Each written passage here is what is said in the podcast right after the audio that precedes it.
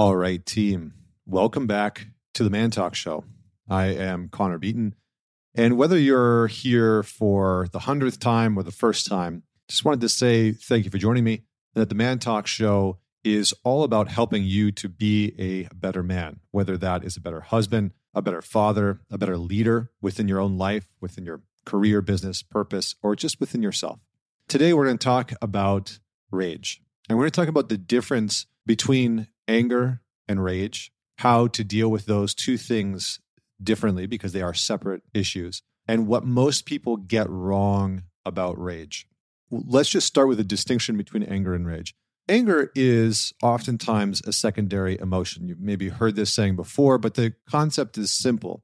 It's just that you feel something first embarrassment, shame, regret, you know, sadness, loneliness, etc. And then the anger comes after. So that's just a general way of looking at anger. That's a secondary emotion, but anger is something that we can work with. Anger is a very important emotion within our internal landscape, within our lives and our relationships, because anger is a requirement to set any type of boundary. And if there's somebody in your face, if there's somebody, you know, calling you names, if your partner has kind of lost their temper, and they're you know yelling at you or they're you saying really sort of cruel and hurtful things that's where the anger comes in and sort of says no enough. You know you don't get to talk to me like that. You're breaking the agreements of our relationship. You're crossing a line that is now harmful in some capacity. So anger actually has a utility within our life that is really important. Now that doesn't mean that we should be angry all the time. It doesn't mean that we should lead with anger it doesn't mean that we should allow anger to be the primary emotion that we're trying to connect to other people with because anger serves a very specific purpose within our lives. As I said, it has a utility.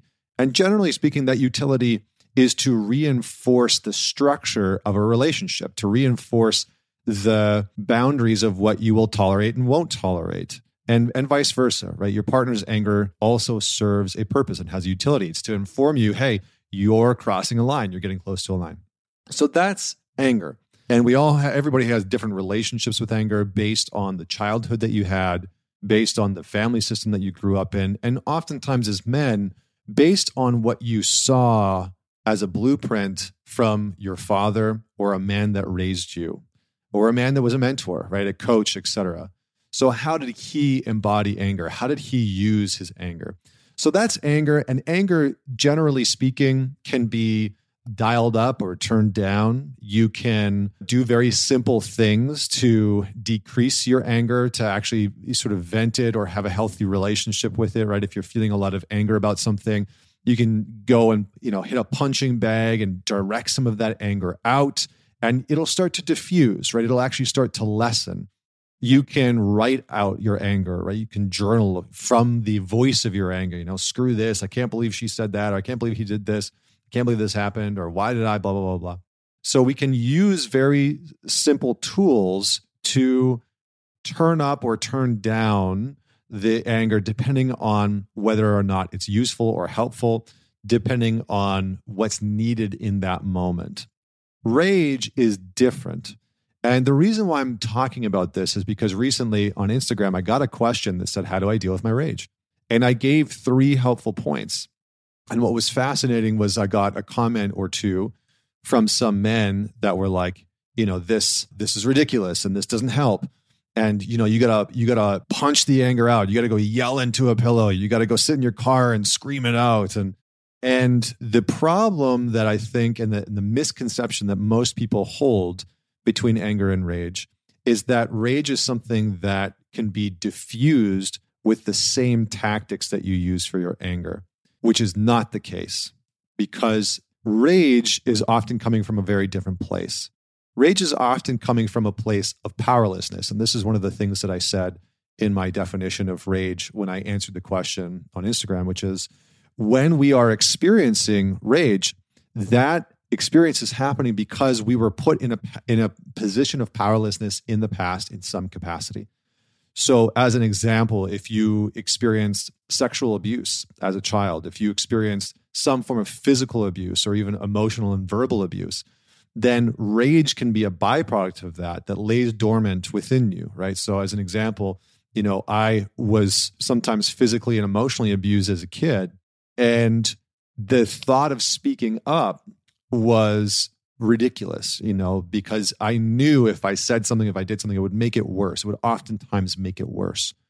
And so, what does a child do with all the anger that he's feeling or she's feeling in the moments where they're feeling powerlessness, where they're feeling powerless to set a boundary to stop an adult from hurting them or from abandoning them or etc they suppress it they push it down and so what will happen is that later on in that person's life rather than just getting angry something will trigger them and the rage will come flooding out right? And it'll just be boundless.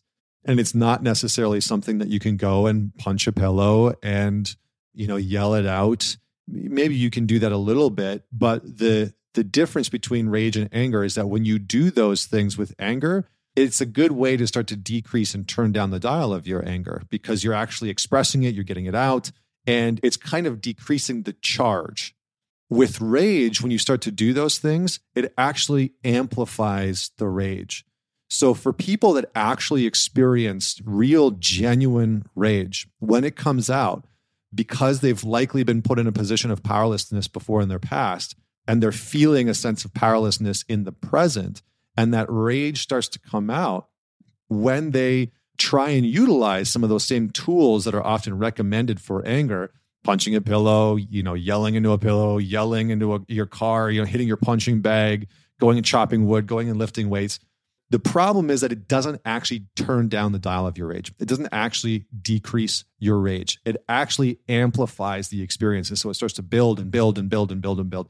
And if you talk to people that have dealt with genuine rage, what they'll describe is this sensation of becoming more and more and more out of control, more and more inflamed internally in their thoughts and their body. And it becomes harder to actually deal with the rage. So, with all that said, what do we do? How do we deal with our rage?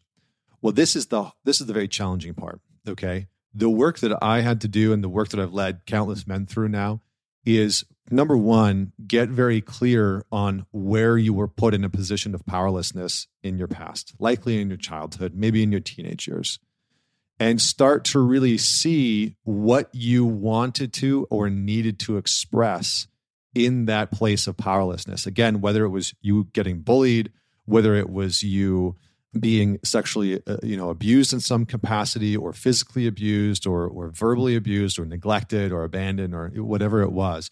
Maybe you were you grew up in a household where you witnessed somebody else be abused right? It's very common to to watch another parent be abused or, or another sibling or you felt powerless because you were the child of an alcoholic or a drug addict and you were powerless to help them or save them and that can also produce a tremendous amount of rage within us. So, step one is get clear on where you were powerless in the past. Step two is what did you actually need to say in those moments? What boundary did you need to set? What comment did you need to make? What did you need to say either to that person, to God, to the universe, to life, to try and make sense of what was happening?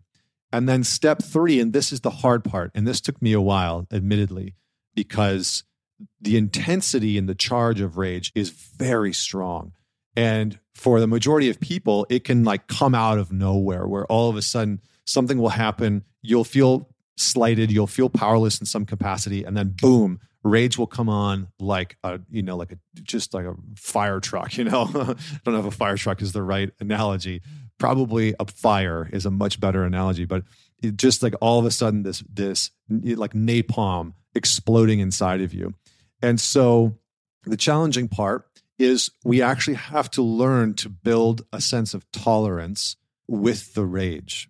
And so the yelling, the trying to express the rage, none of that's actually going to help. It's going to harm. It's going to actually dial up the rage. So, what we need to do is we need to remove ourselves for a moment and we need to be able to sit and breathe into the charge and the intensity.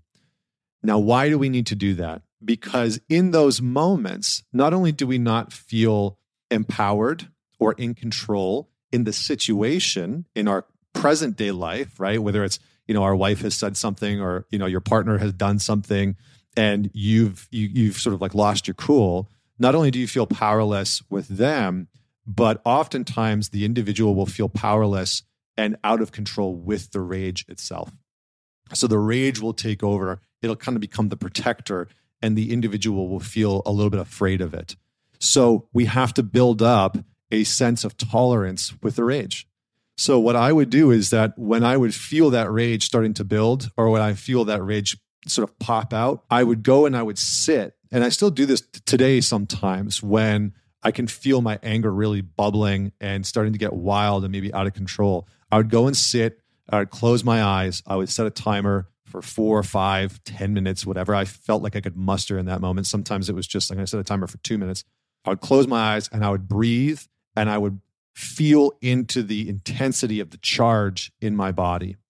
And I would see if I could build up a sense of tolerance with it and get a sense of noticing if there's anything behind it. Could I tap into that sense of powerlessness?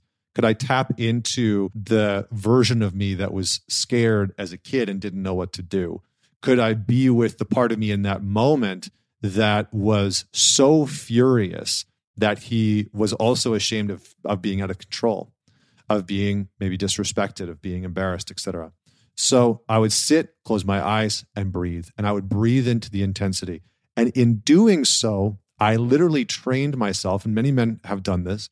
I literally trained myself to build a higher threshold and tolerance for my rage, to understand when it was starting to come on, to understand that it was okay for me to be with it, that I could actually handle it rather than, oh, my rage is here and, and now I'm out of control. Because that's that's what's essentially happening is that when we rage, when we move into that rage state, we recreate that sense of powerlessness that we experienced as a kid.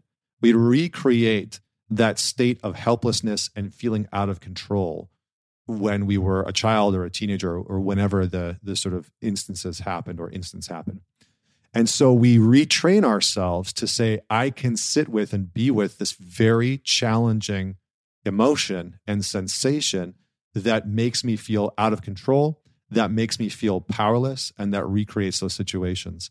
And, you know, it took me probably a few dozen times of doing this, but eventually I started to feel more and more not necessarily in control of it because it's not it's not the right terminology but i was less afraid of it.